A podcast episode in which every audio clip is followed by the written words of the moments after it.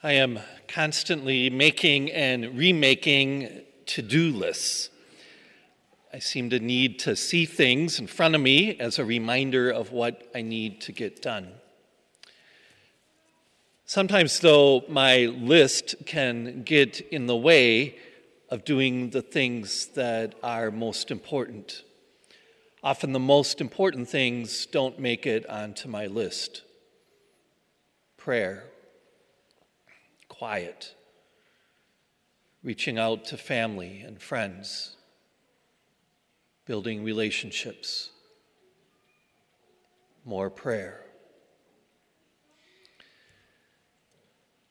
A time management principle is to remember the difference between what is urgent and what is important. We tend to pay attention to the things that are urgent but they aren't always important things. We need to be here and do that by this deadline. Online, they get us that way, right? You need to do this today. We can spend our days being slaves to our schedules. Do we ever stop, though, and ask what our schedule should look like? Do we ever reflect on whether we are spending our time on the things that are most important?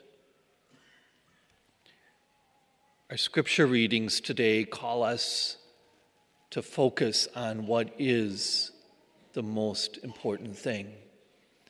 Jesus in the gospel gets angry when all the busyness and the business of the temple gets in the way of actually worshiping God. We heard in the first reading, God shared the Ten Commandments with Moses. What is the first commandment? I am the Lord your God. You shall not have other gods before me. We probably would all say that God is God, or we wouldn't be here, and we want to follow him. But do we actually live that way? Do we place God first? Or do we schedule our lives in such a way that makes time with God something that's difficult? If someone were to follow us around for a day or a week, what conclusion would they make about the importance of God in our lives? Does our schedule reflect God being number one? Do we take some time to reflect on how much we work, how much we schedule our kids with activities, how much time we spend with our phones? How often does something take the place of Mass? We may even fill our lives with a number of holy activities like reading a spiritual book or listening to a podcast about Scripture. But do we also spend some time of quiet with no book, no earbuds, but rather just listening to God? Spending time with Him, being with Him.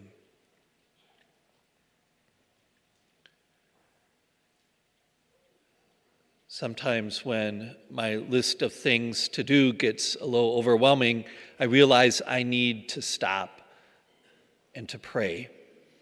I need to let God reset the priorities for my day. I need to listen so that God can remind me of those things that are most important. It's not by accident that one of the commandments is to take a day of rest. The day of rest, the Sabbath day, is meant to give us the breathing room and the space to let God in, to reflect on our lives in light of our relationship with Him. That's how God can break into our busyness. That's how God is able to shape our minds and hearts. That is how God can make us holy. Is God number one in our lives? Do we give God the very best of ourselves? Or do we give God what remains when we're done with everything else? Today is holy. Thank you for being here today, for taking this time of prayer, for gathering together to worship God, for keeping holy the Sabbath.